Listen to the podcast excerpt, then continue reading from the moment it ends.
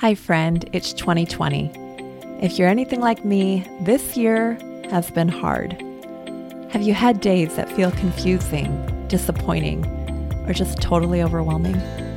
Especially in times like these, and really no matter what life stage you're currently in, do you find yourself looking for something real?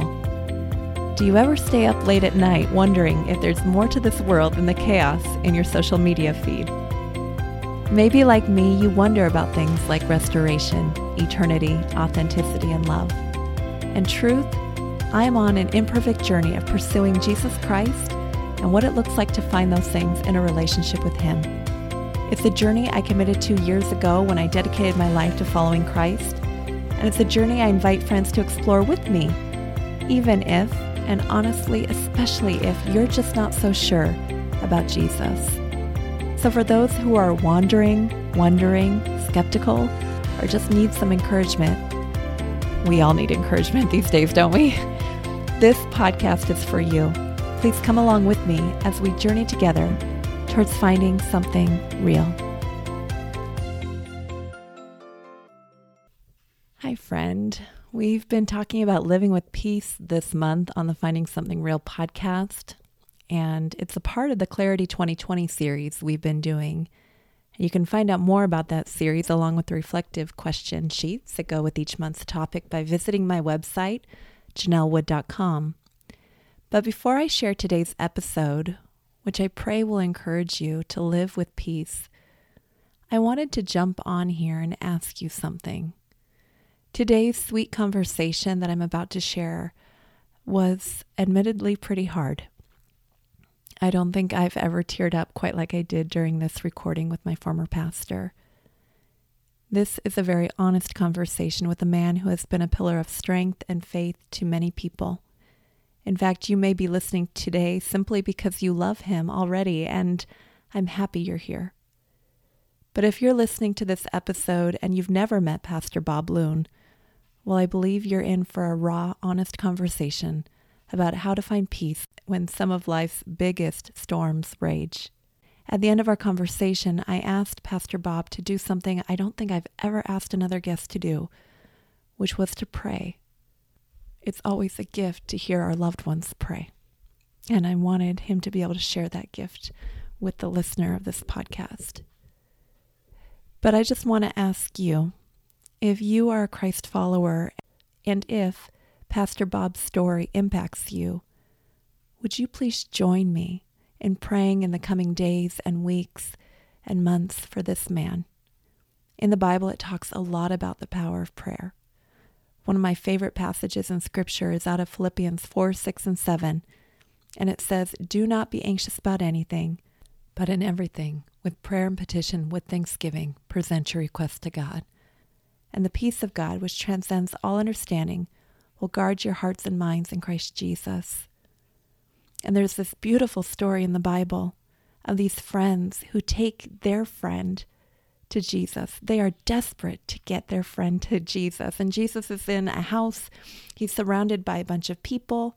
They can't get their friend who is on a mat to the Lord. Their friend, I believe, was paralyzed.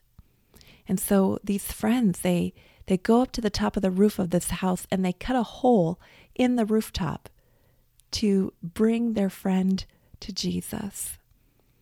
And sometimes through life, we go through struggles where we are on a proverbial mat. We need other people to lift us up.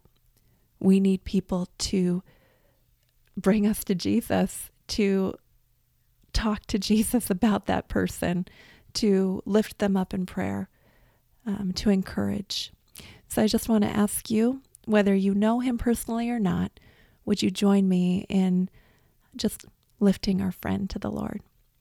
Thank you. Welcome back to the Finding Something Real podcast. I am your host, Janell Wood, and I am excited to be talking today with a friend of mine We've been talking about having peace on the podcast, and today's guest is very special to me.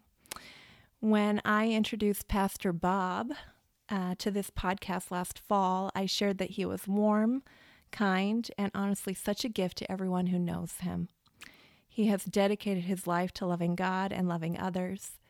And he has that rare skill, generosity, and gentle focus to make you feel like you're the only one that he's been waiting to talk to. And everyone I've ever met who's talked about this man speaks with respect and awe at his dedication to his family and his calling. So, welcome back to the Finding Something Real podcast, Pastor Bob. Well, Janell, it's just an incredible privilege to to be with you. I always enjoy our conversations, whether on podcasts or just sitting in a living room somewhere. So this is a joy. Thank oh, you for I'm, having me. I'm really thankful that you're here and totally humbled. Um, a few weeks back, when I first started mapping out the guest list for this month's topic on peace, you immediately came to mind. Um, we discussed in that earlier episode that aired back in fall, that was season one, episode 13, about your story and your ministry. And I encourage people to go back and listen to that because you've had quite the story and quite the ministry. Um, you shared about your wife, Kathy, and um, her deteriorating physical and mental health, um, about her being in an assisted living facility and how hard that was as a season in your life. And sometimes you were feeling lonely. That was back in November, if, I, if I'm right. Um, but that was all before COVID 19. Right. and everything became worse. Yep.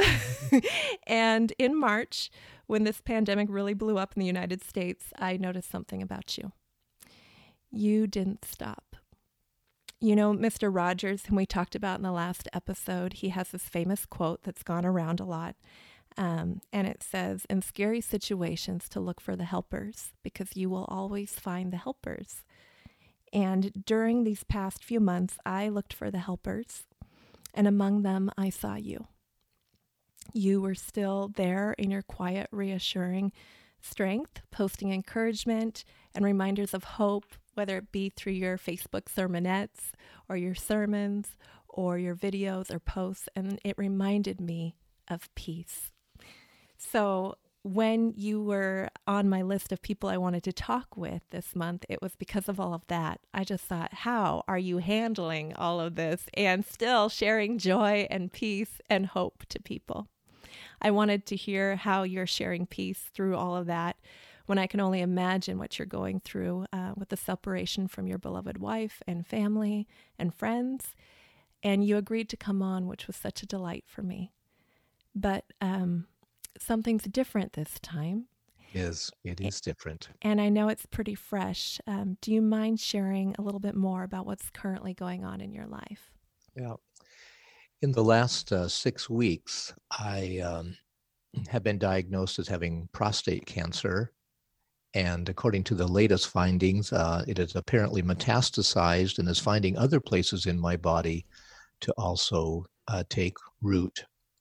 I will be having a PET scan here in a couple of days to determine where it may have metastasized, where it may be located. There's a suspicious spot on one of my ribs that they want to take a biopsy from to see if that's one of the places it spread to. Um, if it was still contained fully within the prostate, there would be many, many options for treatment. Uh, this has uh, narrowed down my options apparently to only chemotherapy, um, meaning that quite likely in the next six weeks or six months, I, who today feel great, strong, healthy, played basketball with my grandsons last night, I will get really sick, probably nauseated, weak, and all that kind of stuff as they work aggressively aggressively to uh, kill the cancer cells. So that has that has just changed everything about my life. I mean, I'm a type of guy who never goes to doctors, and now I have a weekly doctor's appointment, and I have many more appointments ahead of me. So it is a very, very different time in my life. Hmm. How were you doing before all of that? Because I know, like what I just shared, you already had a lot going on. Yeah, you know, I was interim pastor of a church and suddenly we couldn't meet. So I had to find ways to stay in contact with all the people and try to be um, a person of calm and peace and reassurance in the midst of the concern about the virus. Um, it has now been exactly today 12 weeks mm. since Kathy and I have been able to see each other. Um, I appreciate the fact that they are doing all kinds of things to keep the residents of Coventry House safe. I am completely supportive of it. Um, but I do worry about her because of her uh, dementia that she could even forget, you know, who I am in that length of time. Um, but I did have a chance to take my oldest daughter and uh, grandkids to see her yesterday, and uh, she was fairly alert and clear. And not everything she said was rational, but it was good to see her. And we got to talk through a an opened screened window. And uh, so that's as close as we've been. Wow. So when you say it's been 12 weeks, have you been able to go through um, with the screen window before yesterday, or you just haven't been able to touch each yeah. other? Or how does yeah, that work? They're, they're just really opening that up and making that available. They really closed it down severely. Um, but a week ago today, I was able to again take my daughter to go visit her. It was warm enough. They brought her outside. We had to sit, we had to sit 14 feet apart and carry on a conversation. And uh, so slowly but surely, communication is increasing, and I'm grateful for that. You know, because I don't want her to, you know, live in isolation and loneliness and because I, you know, I have friends and I can text or call or even run into people at Walmart occasionally. Um, so I know that the loneliness factor is not nearly what it is for her. Mm. And uh, I do worry about her well being. How long have you been married? 51 years this coming August. Wow. As my wife would say, it's been 46 of the best years of her life. the other five were a little shaky. The first five? yeah. That was for Brian and I too. I don't know. it's like you're trying to figure it out. You, know? you both realize how selfish you are. oh boy, that's the truth. I was the most selfish man in the world. I think it was terrible. Um, what was it about her that made you fall in love with her? Uh, you'll think this is really funny, but you know, I was playing college basketball, and there's a certain amount of pressure that goes with being you know in the public arena and you know everybody wants you to do good and things like that. She could care less about sports. And so it was kind of refreshing to be with someone who didn't care if i had a good game or, or not. Mm. and that was intriguing to me the only trouble was the first five years of marriage i wanted to go to every basketball game and football game we could go to and she still didn't like sports. I couldn't figure it out. So isn't that funny? The very thing that attracts us to our spouse is the very thing that kind of repels us sometimes. yes that's exactly what happened. Oh. Well i know even though you have a good attitude about it that has got to be really hard and now with this diagnosis um, how how are your girls taking it? It was uh, it was hard for them. We uh, did a Zoom meeting after I met with the doctors initially, and they were stunned. They were tearful, um, and they um, they've been talking among themselves about how they're going to take care of dear old dad. So that's why my oldest daughter's here right now. Good. yeah. That's what kids so, are for, right? yeah, yeah. So, you know, I, I'm eating better with her here because she cooks really nutritious foods and and I'm supposed to be on a low carb diet, which is terrible because I love bread and pasta and rice and anything that has carbs in it. That's my favorite food. So yeah. Is your other daughter? I know you have three, right? Yes, yeah. One of them lives in New Le- New Zealand. Is that right? Correct. Is right. she still there right now during all she of this? Is, yeah, yeah. And uh, their country really has opened up and gone back to normal. So she's teaching school full time and wow. and uh, very busy. But mm. then my youngest daughter lives in the Dalles, Oregon, and and uh, she'll be arranging her schedule so that when I do have some treatments, then she'll drive up and kind of drive me back and forth to some of the treatments and you know yeah. they're just going to do what they can to to help me. I appreciate them they're wonderful wonderful girls. Yeah well, that's a huge adjustment for you because, as you shared, you're used to being pretty healthy. I know you exercise every morning, and yes, even though you eat carbs, I know you're pretty healthy that way too. So, um, how are you staying peace filled during this time? Yeah. I'll be honest, Janell, there are some days that are hard. There are some days that are sad. Um, my prayer is, Lord, I want to live. I want to live 25 more years.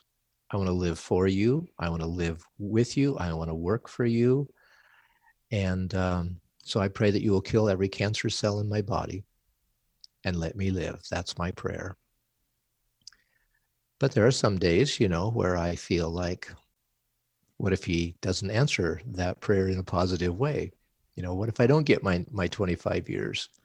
Um, lots of people have died of cancer. Nobody is indispensable in this world, least of all me. So God doesn't owe me a healing. He, he doesn't owe me anything. I mean, Jesus,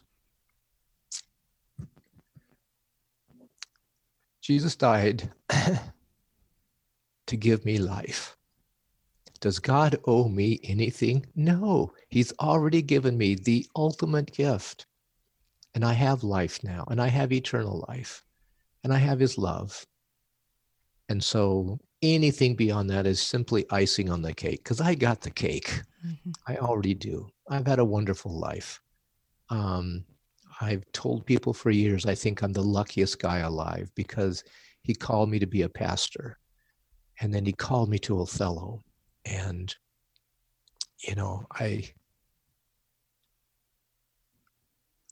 i got to not only invest my life in some of the most amazing people in the world but they invested in me too. It's a, it's in a mutual thing. We've grown together. And so i cannot say at any point that i would ever feel cheated and if God doesn't answer my prayer for 25 more years, I can't say I'm cheated because He's given me so crazy much. Mm. And that helps. That helps yeah. some days. yeah. I guess the next question I wanted to ask is Do you feel angry with God some days? I have had anger with God in the early years of my ministry. And it took me a while to admit that. And when I finally admitted that, it moved my relationship with God to a whole new level. I have not felt anger at this time at all. Um, but I have been thinking about this week about the time when uh, Jesus told his disciples to get in the boat and row across the Sea of Galilee. And he goes in the back, falls fast asleep. Meanwhile, this incredible storm rages up. They think they're going to drown. And finally, they wake him up and say, Master, don't you care that we're about to drown? Well, first of all, don't you care? I think all of us are tempted in the midst of a crisis in our life to feel like, well, don't you care, God? You know, if if one of our children got sick, don't you care, God? If we battle cancer, don't you care, God? If the economy goes south, don't you care, God? Um, I'm, I'm sure that that goes through our minds so often. I think about the people who may be listening to our conversation. You know, is there someone who would say, even today, don't you care, God? I'm drowning here. I'm going down for the third time. I don't you care? And the reality is Jesus is in the boat with us. He's not somewhere off in the other part of the universe paying attention to other people. He's in the boat with us. He's in the boat with me right now. He's in the boat with that person who's listening right now. God is in the boat with us. And that's enough. That's enough. Whether he says to the storm, be still, knock it off, settle down, or not, he's in the boat. He's in the boat with us. I'm not alone. And I know that. I had a very, very special thing happen yesterday. I'd been playing basketball with my grandsons, and they all came in the house, and I just sat outside on the front porch. And it was peaceful and it was calm, and I was kind of cooling down. And uh, you know how God just shows up? Yeah. And he was just there. And I just spent some time thanking him for this and that, big things and little things. And I just know he's in the boat with me. So I I can honestly say to you today, Janell, I'm not afraid. I feel today like I'm really at peace. I know who holds my hand. I know who's in the boat with me. Um, and that he's going to go with me through these treatments. I still ask him to give me the 25 years. I still ask him to let me live. I'm asking him every single day to kill every cancer cell in my body. But I know he's in the boat with me. Mm-hmm. So it's going to be okay. Yeah. As you're talking, it reminds me of a story in the Gospels of um, John the Baptist and how, while Jesus was still on earth, he ends up thrown into prison, you know. And he sends his followers to Jesus and says, uh, Are you the one that was to come, or should we expect somebody else?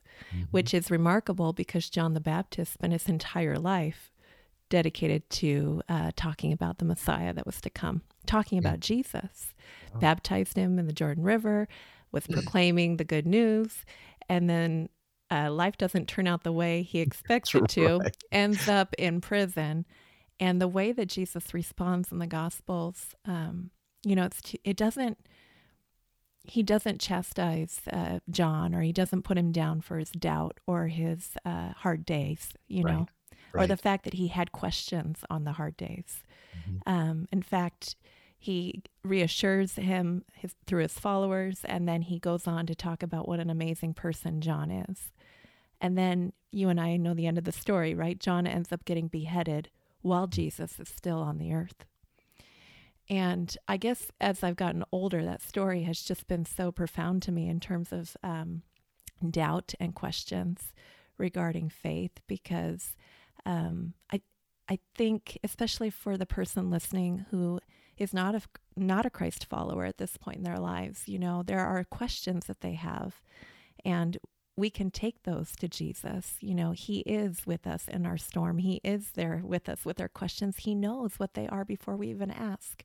But I do want to ask you a question that might um, come from a skeptic because I think it's important because you touched on it. And in the story of John the Baptist, it's kind of there, which is John spent his entire life dedicated to talking about the kingdom of heaven. You've spent your entire life talking about what Jesus Christ offers, which is freedom and eternity. So, to the person who's sitting there on the other side going, Well, if that Christianity is true, then why does he want another 25 years? what What is that? What can you speak to that? Because I'm sure that question has come up in your ministry um, in mm-hmm. your 40 some years of pastoring. Yeah. I think that obviously eternity with Christ is going to be awesome. And when Revelation talks about a new heaven and a new earth, I'm actually v- going to volunteer to be on the new earth because I love earth. I love the beauty. I love the sunsets. I love the sunrise. Um, we spent a couple of days last week on Whidbey Island out in the middle of Puget Sound. It's absolutely stunningly beautiful. And so I've only seen a tiny fraction of, of planet Earth. If I could spend, you know, a hundred thousand years here on Earth, I would I would love it. So, in a sense, I'm in no rush to leave. I also like my life. Um, I don't have regrets. I love my life. I love the people in my life. I'm not anxious to leave them behind. Uh, so, to the person who says, Well, if you are all that excited about heaven, why don't you hurry up and go? I, I just say, because I like I like life. I think that God has given me some reasons to be here. Yeah. I had a um, a pastor tell me yesterday um, she'd already asked me to speak to some people who were studying to become pastors. She'd asked me to speak to them in November.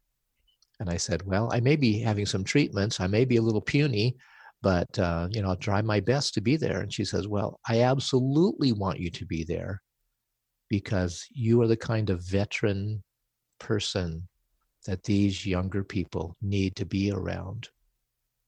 Yeah. And I read something this morning from a pastor in Hawaii named Ralph Moore, who said, We teach what we believe, but we reproduce who we are. Hmm.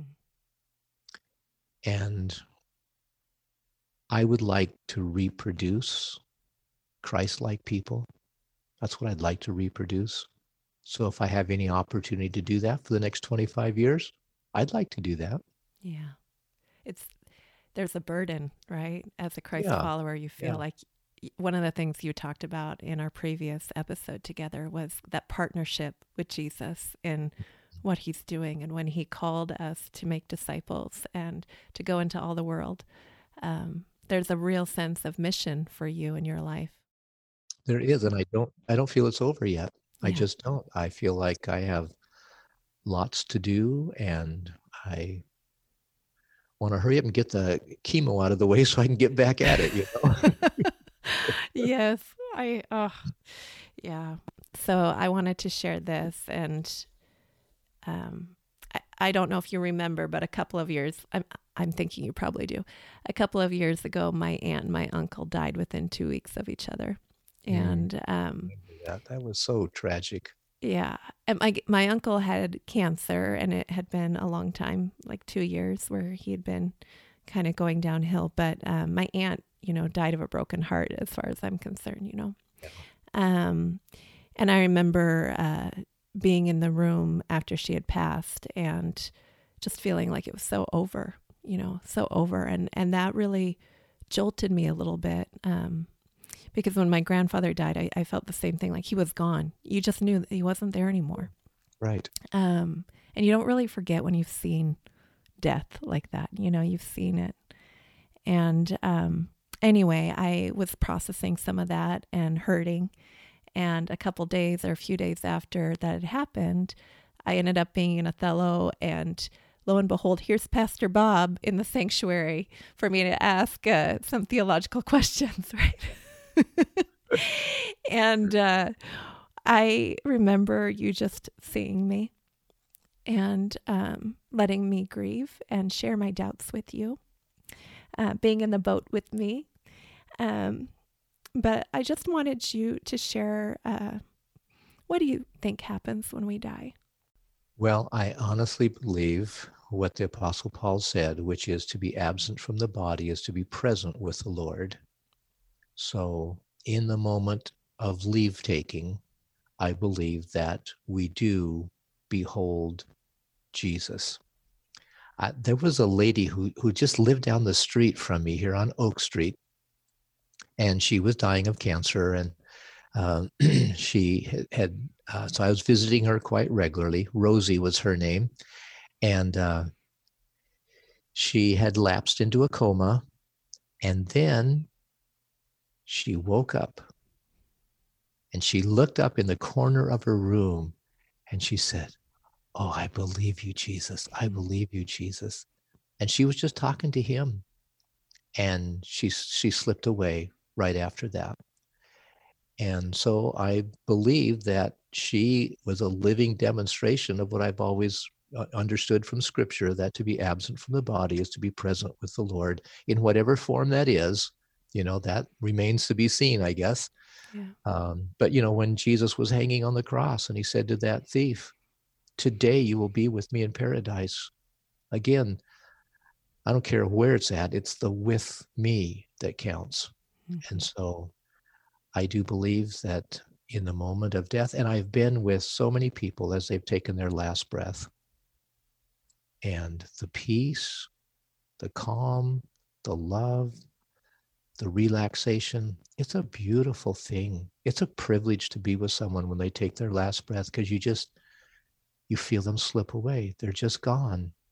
And one moment this body is alive with a person in it, and the next moment the person's gone because they've gone someplace else. And I think they've gone with somebody who really, really loves them. Yeah. Who's been waiting for them. Yeah.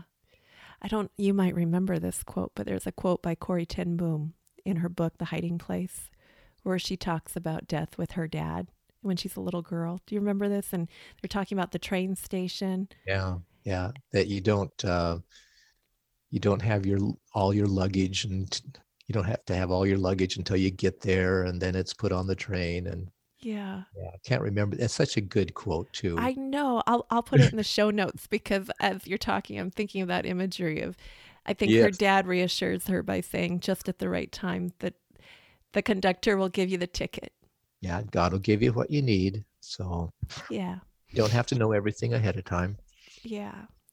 So um I know you're praying for 25 more years, and I'm praying for that too. I, I believe Good. that God has so many things still in store for you, including that thing in November. And just even here on this podcast, you're sharing with people and encouraging them with your, your story. But um, I know we all have a set number of days, and none of us know, you know, none of us know whether we're going to end up getting COVID, you know, tomorrow. Right. Or right. Um, I was just talking to a friend the other day who lost her dad within, you know, hours after he was diagnosed with that disease and or that um, sickness. So, um, if you looking ahead at your own mortality, yeah. um, if you could leave some words behind for the world and perhaps for the global church or things that you would want the church to remember, um, have you thought about what those would be or the things that you want um, to impress upon uh, the Christ followers as you consider that. Yeah. I think I could put it in one sentence love is always the right choice. You know, I think about, you know, the the protests that are happening in our cities and the centuries of hurt and rage that have come to the forefront again, unfortunately, just happens ever so often when some unfortunate um, thing happens. Um, love is always the right choice. If somehow in our dealings with one another, we could listen to one another, give people the gift of listening and of really believing what they said. Dr. John Gottman over at the University of Washington, in talking about marriage, says that the, the, the number one predictor of success in marriage is when the husband listens to his wife and believes what she says. Mm. I think that's true in all human relationships. So I, as a privileged white man, need to listen to my black brothers and sisters and to my Latino brothers and sisters. I need to listen to them and believe what they say and when they talk to me about how they have been mistreated or overlooked or underappreciated or doors have been slammed in their face, um, I can't say, well, I didn't do that to you. I need to listen and believe what they say and do everything in my power to number one, love them by listening, number two, to stand with them, and number three to do whatever i can to open my wide, my arms as wide as i possibly can to all people. Mm-hmm. and i honestly believe love is always the right choice. Yeah. It's hard during this season because it feels like the world is full of so much um, anger and hatred and love. There's this great quote by philip yancey um, and he says, power, no matter how well intentioned, tends to cause suffering, and love, being vulnerable, absorbs it. And on a, on a place of convergence on a hill called Calvary, God chose the one for the sake of the other. And um, it's easy to get offended when you feel attacked, right? Yes. Yes. And during this time of you know whatever opinion is going on about whatever's happening in the world right now which there's a lot of crazy um, it's easy to just close down or to get angry and to you know think well that wasn't me. I didn't do that. And instead um, love is vulnerable. So are there any practical resources you could suggest to somebody who might be struggling um, to find peace during this time? Oh, that's a really good question. You know, I've just um, found that scripture has been the key for me. you know, I read the Psalms over and over again every single day. And some Psalms, you know, they are, I mean, they literally rage against God. You know, how long, oh Lord, is this going to go on? How are you going to let this keep going? And, others, they have their doubts. And others, there's, there's great sorrow and frustration, and others praise and, and adoration. It's like no matter where you are, there is scripture that speaks to that need. And for me, just reading it day after day after day um, gives me a sense of grounding, of being rooted in something that's much bigger than me. It's been going on for a long time. People have been walking with God and struggling, you know, for a long, long time. So. I just basically come back every single day to God's word. Then I love the devotional Jesus calling. Mm-hmm. Uh, so myself and my three daughters, we're we're going through that together this year. Uh, I bought them a copy so that we could all go through it together. And I can't, I just can't tell you how many times I've read that devotional paragraph for the day and think, ah, that was written just for me, you know? And so yeah, that that's been a great, great benefit. Yeah. Do you have a life verse, a scripture verse that's been a favorite for you? It used to be Romans 5 8. God demonstrates his love for us in this while we were yet sinners, Christ died for us. But over the years, it shifted to 2 Corinthians 5.21, where it says, God made him who had no sin to be sin for us that we might become the righteousness of God. And I just think, wow, Jesus had no sin, but he became my sin. He became my lies. He became my pride. He became my lust. He became my um, dishonesty, whatever. He became all of that hmm. so that I might become what he is. Yeah. That's powerful to me. Have you ever listened to the sermon called The Cup? Um, I can't remember the name of the preacher that, that preached it, but Brandon Cleaver from uh, Ravi Zacharias Ministries, he was on my podcast a few weeks ago, back yeah. in April, and he was talking about this sermon called The Cup and I'll put it in the, the show notes, but it was about that, about Jesus at the Garden of Gethsemane and why was he sweating drops of blood? Why was he so upset about the fact that he was about to die? He knew where he was going. He, you right. know, of anyone, he knew where he was going. He was going to yeah. suffer, but a lot of people have shown strength in, in this, um, the place of suffering like that. So, what was so heavy upon him? And then in this sermon, I've listened to it a couple of times. The pastor um, he he says, you know what was in the cup? The cup was your sin and mine. It was the yeah. cup of the it was the sin of the world. It was Hitler. It was genocide. It was racism. It was all these things that he was going to drink to become that for us so yeah. that we could live. Yeah. yeah. You know, and then there is that horrifying moment when he's hanging on the cross and he cries out, My God, my God, why hast thou forsaken me? Mm-hmm because that's the moment I believe that he who had no sin became sin. So then he had to experience separation from the Father. And there's nothing worse than that. Yeah. So, yeah.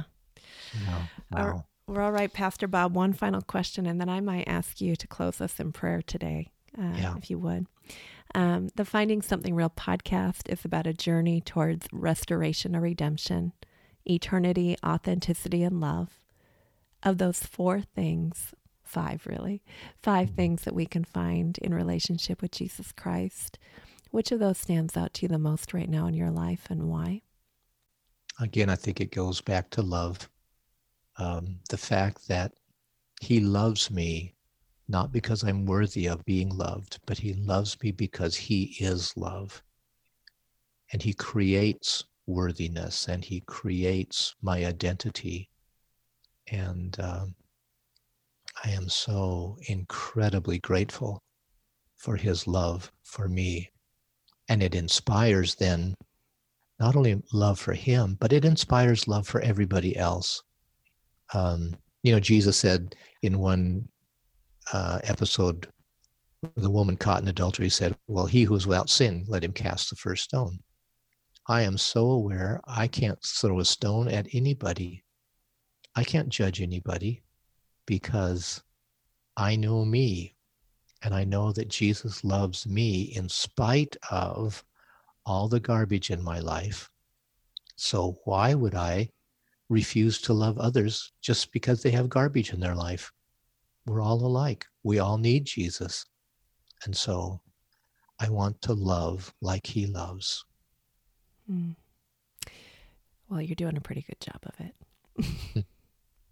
I'm really thankful for you. Would you mind praying and just maybe praying for the person on the other side who is hearing all of this and um, having a hard time believing it? Yeah, yeah, for sure. Heavenly Father, I thank you so much for your love for us. I thank you that in countless ways you have sought to reveal yourself to us through creation, through the Bible, but ultimately you revealed yourself to us in a person who knew what it was to be hot and tired and lonely and misunderstood and rejected. Thank you for becoming one of us. And I pray for that person who's listening right now. I pray that they will know that you are for them, that you're not against them.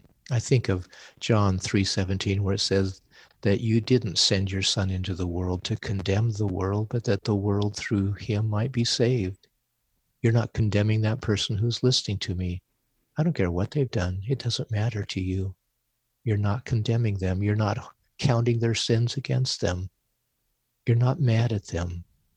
You love them and you offer yourself for them. So I pray, Lord, for every person who's listening, that you would wrap your arms of love about them, and it would be as though they were enclosed in a cocoon of your love. And inside of that cocoon, there is healing and comfort and transformation and broken hearts being put back together. We love you, Jesus, but our love for you is only a fraction of your love for us. Thank you for listening to this prayer. Bless my dear friend Janell. Watch over her. May her ministry continue to expand as you open one door after another for her to share her heart of love for other people.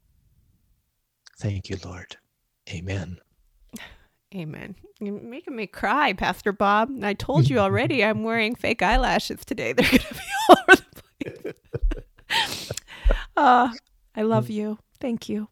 I love you too, Janell. All Thank right. you so much. Until next time.